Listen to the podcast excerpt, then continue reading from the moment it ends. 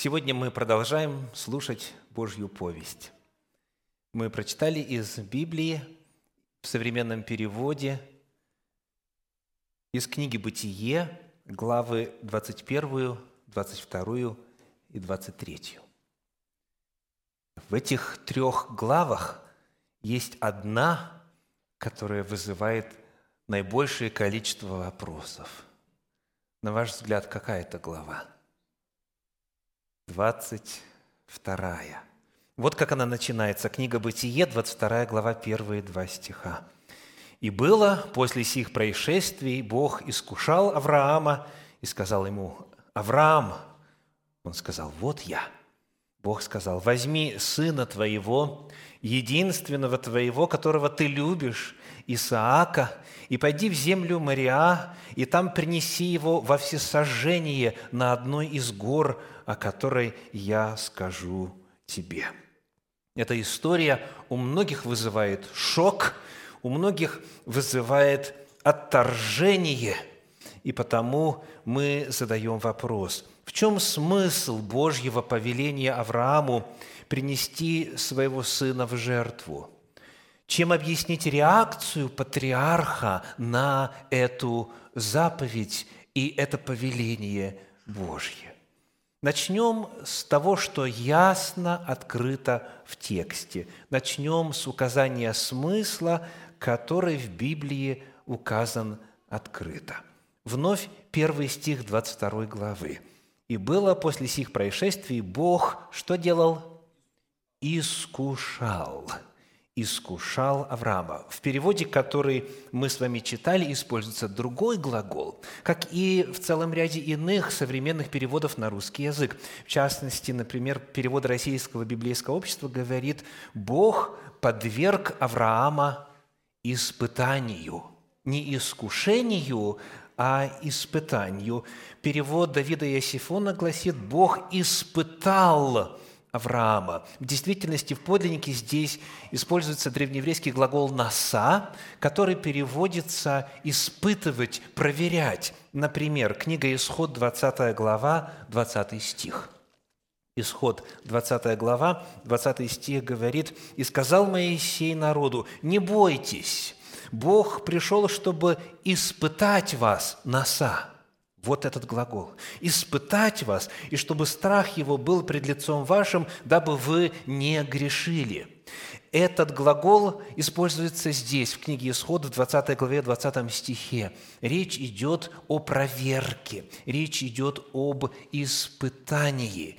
И это, соответственно, полностью согласуется с заявлением, которое есть в послании Иакова, 1 глава, 13 стих – Иакова 1.13. «В искушении никто не говори, Бог меня искушает, потому что Бог не искушается злом и сам не искушает никого».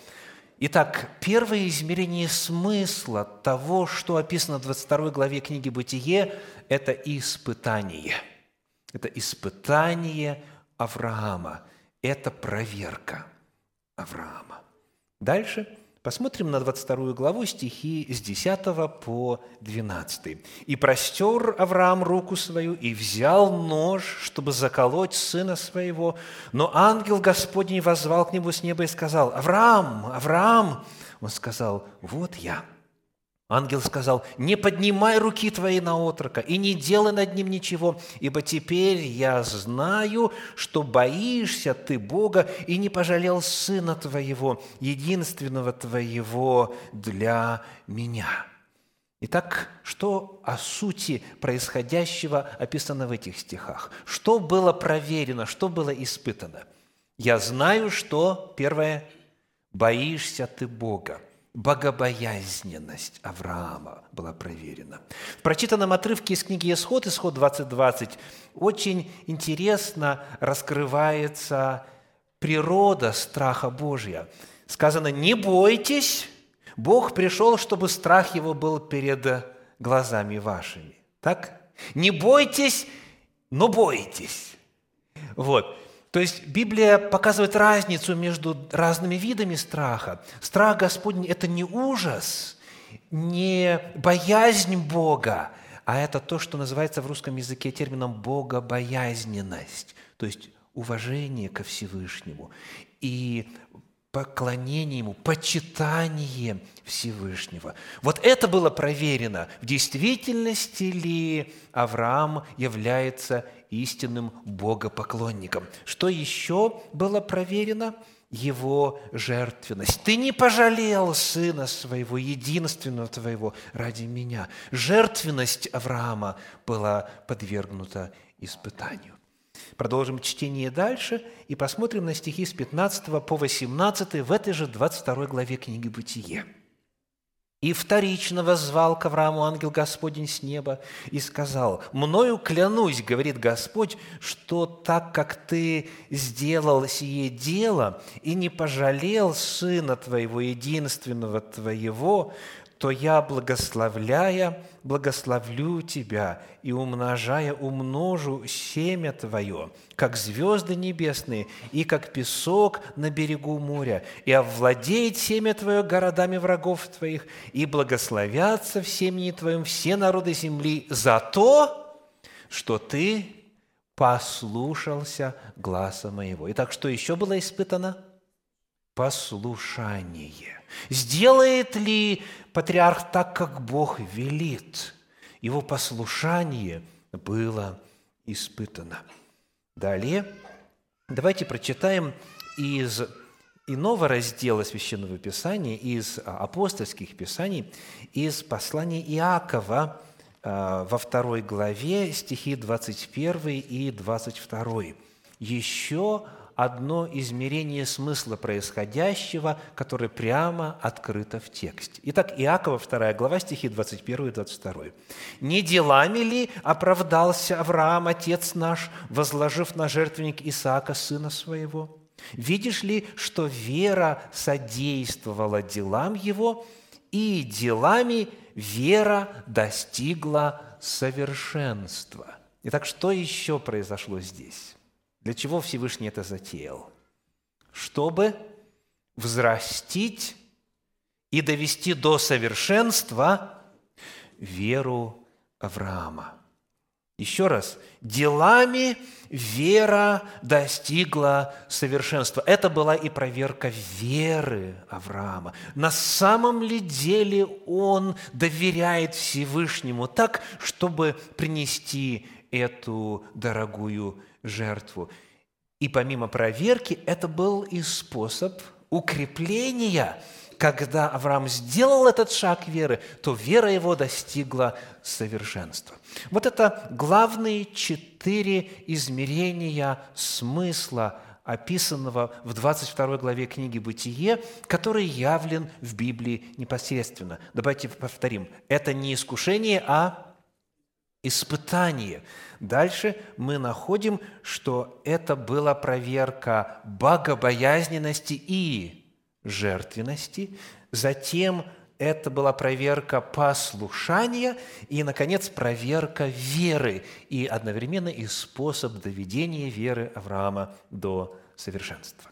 А теперь зададим вопрос чуть глубже – что еще сокрыто в этом отрывке и в иных местах Священного Писания, которые анализируют это событие жертвоприношения Исаака о глубинном смысле происходившего. Посмотрим на некоторые иные грани, которые требуют какого-то большего, более пристального исследования текста. Возвращаемся к 22 главе книги «Бытие» и прочитаем второй стих. Перед этим Всевышний сказал, «Возьми сына твоего, единственного твоего, которого ты любишь, Исаака, и принеси его в жертву». Попытайтесь себя представить на месте патриарха. Представили? И вообразить свою реакцию. И сравним теперь с реакцией Авраама. Третий стих. Авраам встал рано утром, оседлал осла своего, взял с собой двоих из овтраков своих и Исаака, сына своего, наколол дров для всесожжения и, встав, пошел на место, о котором сказал ему Бог. Создается такое впечатление, что Авраам спешит и торопится выполнить волю Божью. Но хоть бы поспал часиков до восьми, до девяти утра, да? Нет. Он услышал голос Божий и что делает? Не просто утром встает. Некоторые герои Библии чуть-чуть позже вставали, помните? Он рано утром встает, и он все готовит.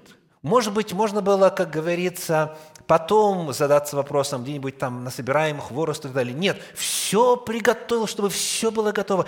Он поспешает исполнить волю Божью.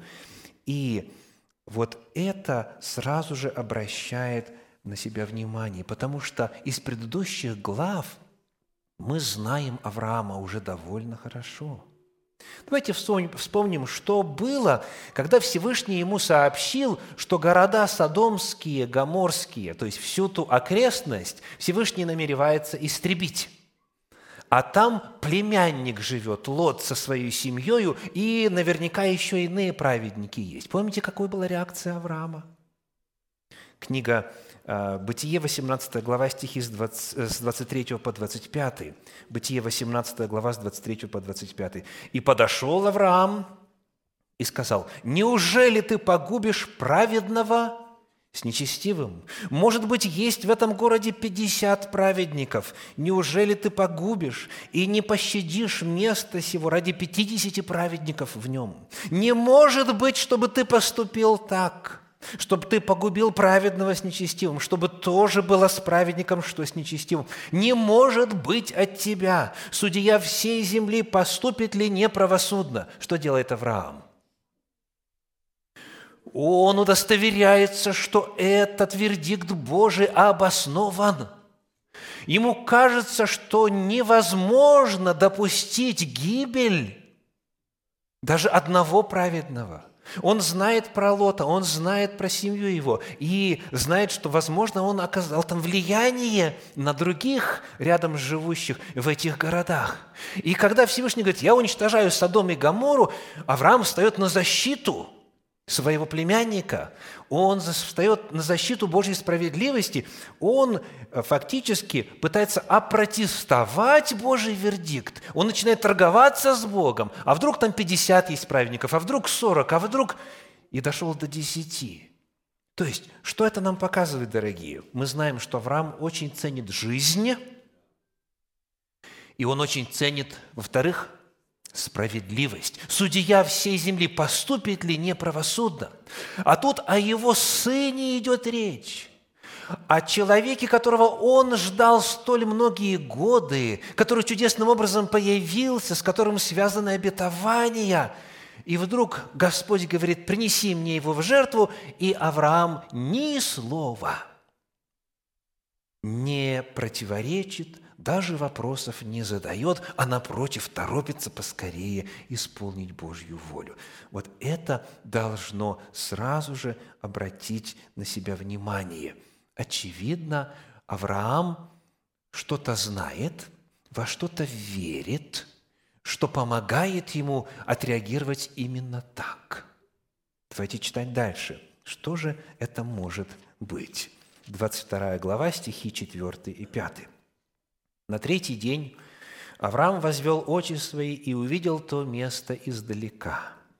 И сказал Авраам отрокам своим, «Оставь, останьтесь вы здесь со слом, а я и сын пойдем туда и поклонимся и возвратимся к вам». Очень интересное заявление. Обратите внимание на число глаголов. «Я и сын пойдем», множественное число, поклонимся и возвратимся. Итак, во что верит Авраам? Что после того, как он принесет в жертву Исаака своего сына, произойдет нечто, что даст им двоим возможность вернуться назад. И об этом Священное Писание чуть позже нам скажет прямо. Послание евреям, 11 глава, стихи с 17 по 19.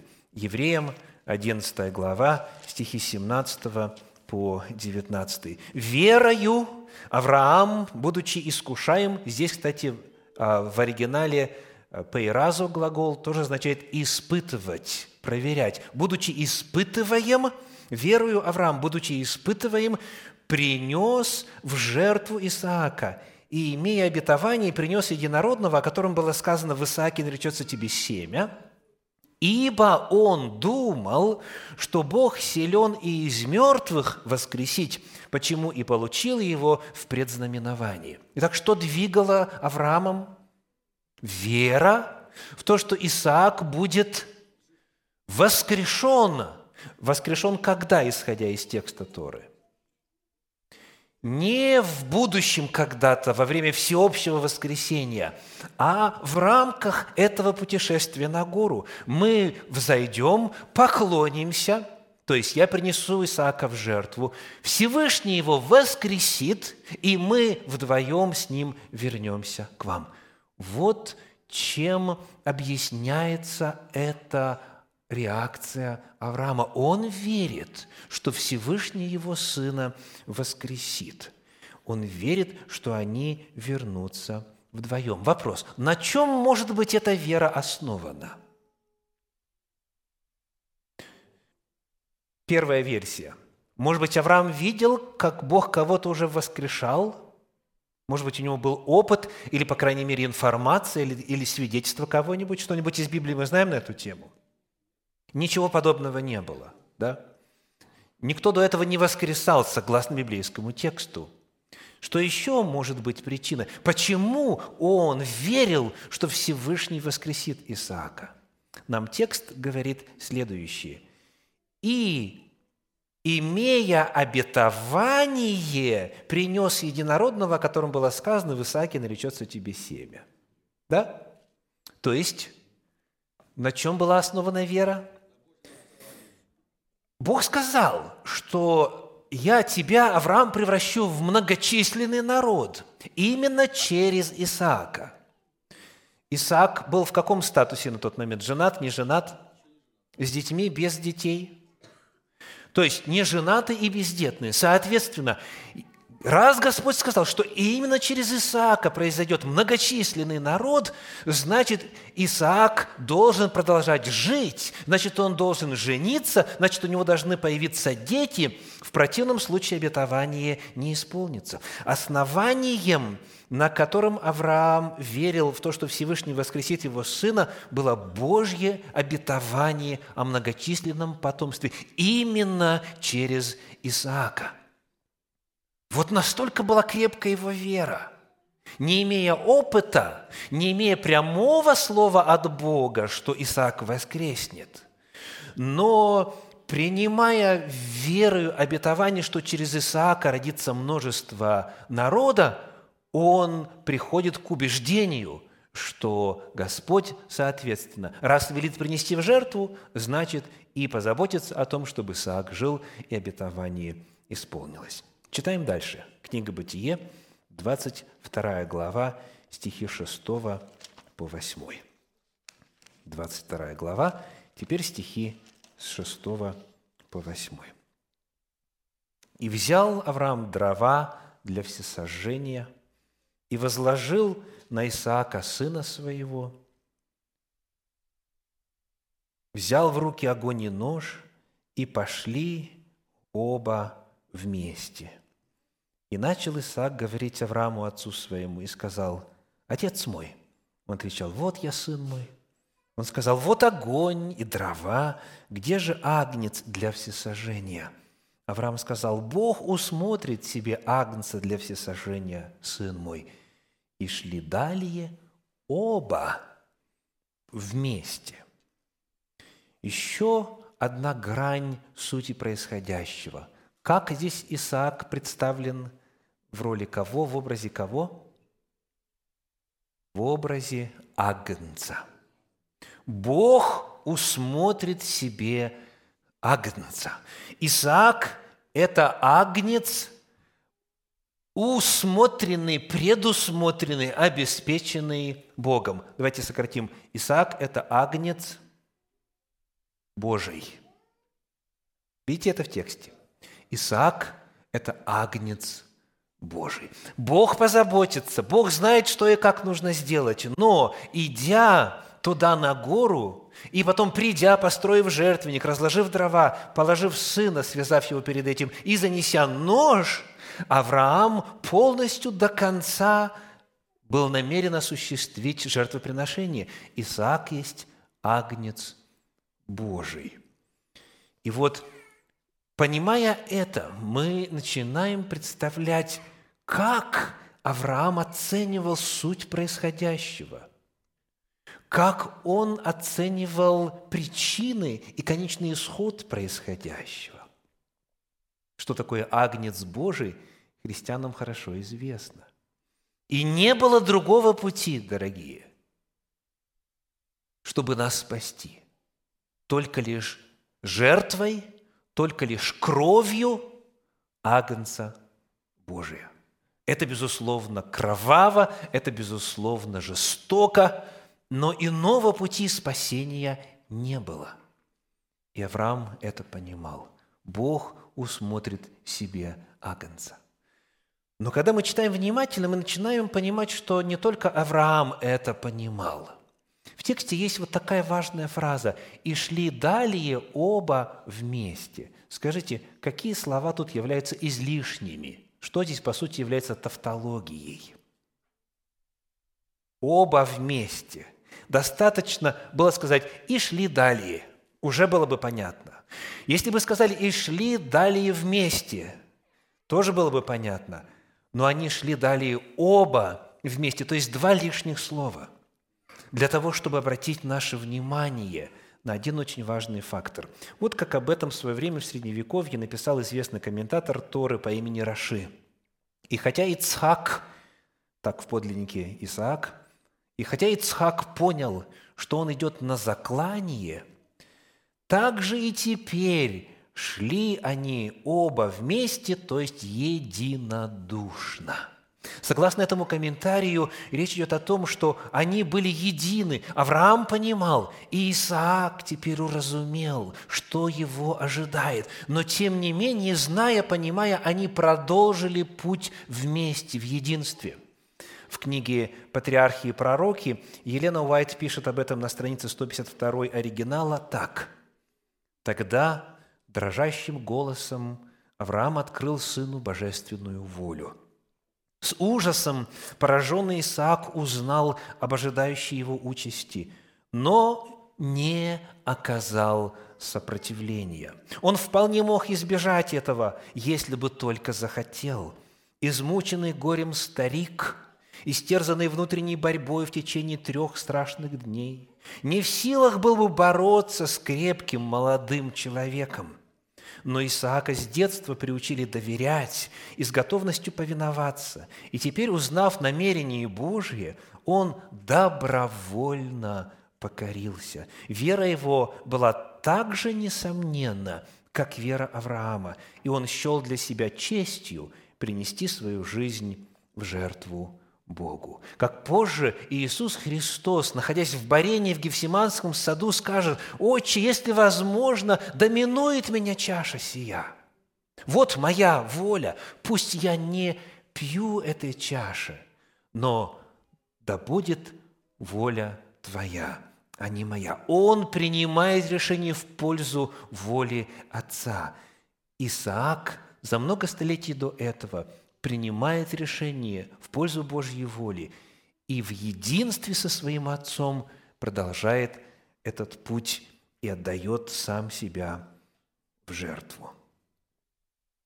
В книге «Бытие» в 22 главе, в 9 стихе Священное Писание продолжает. «И пришли на место, о котором сказал ему Бог, и устроил там Авраам жертвенник, разложил дрова, и, связав сына своего Исаака, положил его на жертвенник поверх дров. Здесь у нас важная фраза «пришли на то место».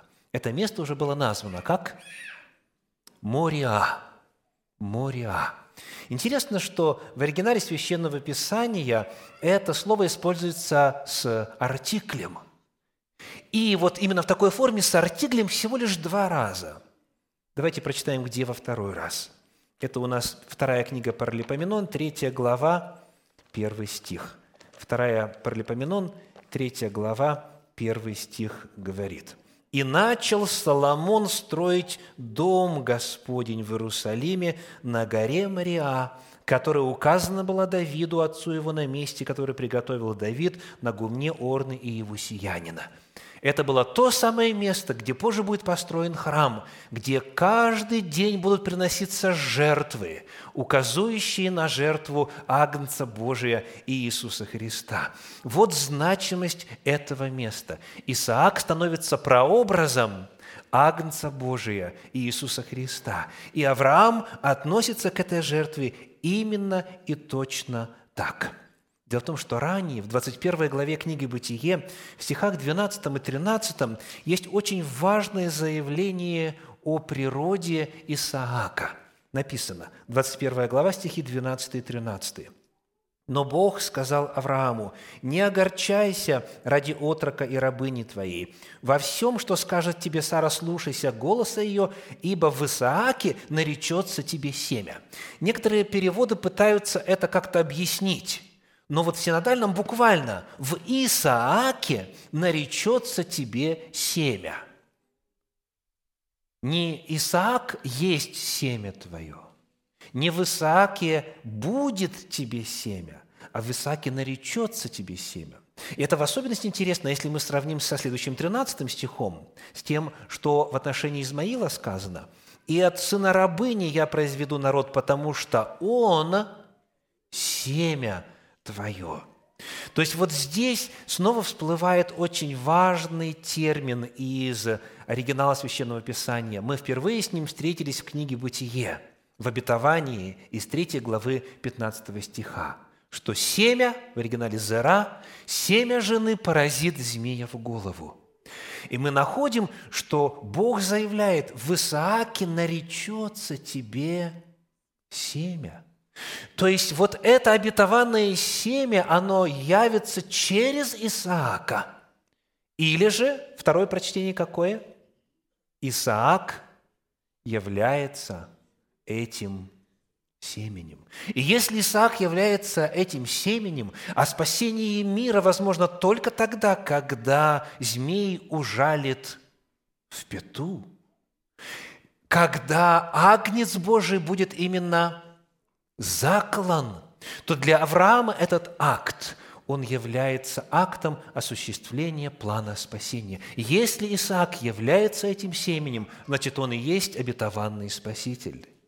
И если это в действительности так, то тогда Господь вернет его к жизни, и тогда Божье спасение состоится – мы находим в 11 главе послания к евреям, а, которую уже читали сегодня, одну очень важную фразу. 11 глава, стих 19. «Ибо он думал, что Бог силен из мертвых воскресить, почему и получил его в предзнаменование». Что такое предзнаменование? В оригинале используется слово «параболе», откуда английское «parable», русское «притча». То есть то, что произошло с Исааком, является предзнаменованием, является образом, является иллюстрацией чего?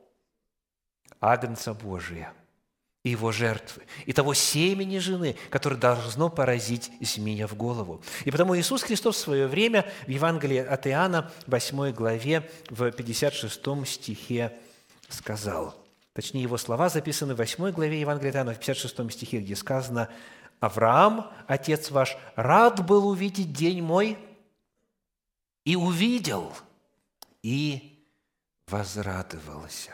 Авраам увидел день Иисуса Христа. Исаак стал прообразом Иисуса Христа.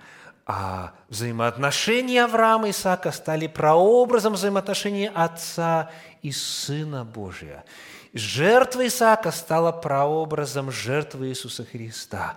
И это жертвоприношение стало прообразом жертвоприношения и искупления грехов всего мира. И поэтому, когда мы смотрим внимательно на жизнь Исаака и на жизнь Иисуса Христа, мы находим там целый ряд параллелей.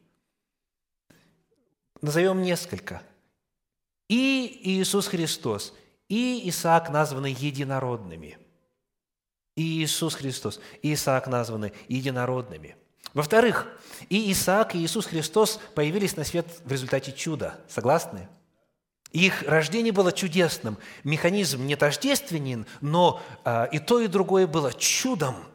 Дальше мы находим, а, что Авраам любит своего сына Исаака. Так? Возьми сына твоего единственного, которого ты любишь.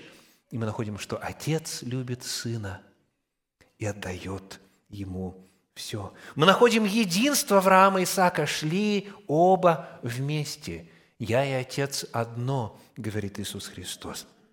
Мы находим послушание Исаака и его согласие, осознанное решение отдать себя в жертву. Мы находим послушание Иисуса. «Да, будет воля Твоя», говорит Он, «Отче». Мы находим, что Он добровольно отдает себя. Он говорит, «Я сам отдаю жизнь мою». И мы находим, что подобно тому, как Исаак несет дрова, на которых потом он будет положен, чтобы стать жертвой, так и Иисус Христос нес древо креста, на котором его распяли, пригвоздив. Есть целый ряд параллелей между Исааком и Иисусом Христом. И вот многое из этого Авраам понимал, потому и отреагировал там – таким образом. Это не умаляет величины его подвига, его жертвенности, его послушания, но это помогает нам понять, как и мы с вами можем поступать. В послании к римлянам в 4 главе, в стихах с 22 по 25 говорится о подвиге Авраама, следующий применительно к нам. Римлянам 4 глава с 22 по 25 потому и вменилось ему в праведность. А, впрочем, не в отношении к нему одному написано, что вменилось ему, но и в отношении к нам. Вменится и нам, верующим в того, кто воскресил из мертвых Иисуса Христа Господа нашего, который предан за грехи наши и воскрес для оправдания нашего. Потому опыт Авраама – это модель для нас. Веруя Богу, принимая Его обетование, мы можем столь же твердо, столь же уверенно двигаться путем исполнения Божьей воли, чего бы это ни стоило. Вы еще не до крови сражались, подвязаясь ради Христа, написано в послании к евреям. И потому последний вопрос ко всем звучит так. Чем вы, дорогие, готовы пожертвовать ради Иисуса Христа? Чем вы готовы пожертвовать ради Господа, который самого себя отдал ради вас. Сном, финансами, отношениями, неугодными Его воле, наслаждениями греховными. Чем вы готовы пожертвовать ради Господа, который отдал себя за вас? Вот это вопрос, который поставил перед собой Авраам. Это вопрос, который звучит сегодня в отношении всех нас. Аминь.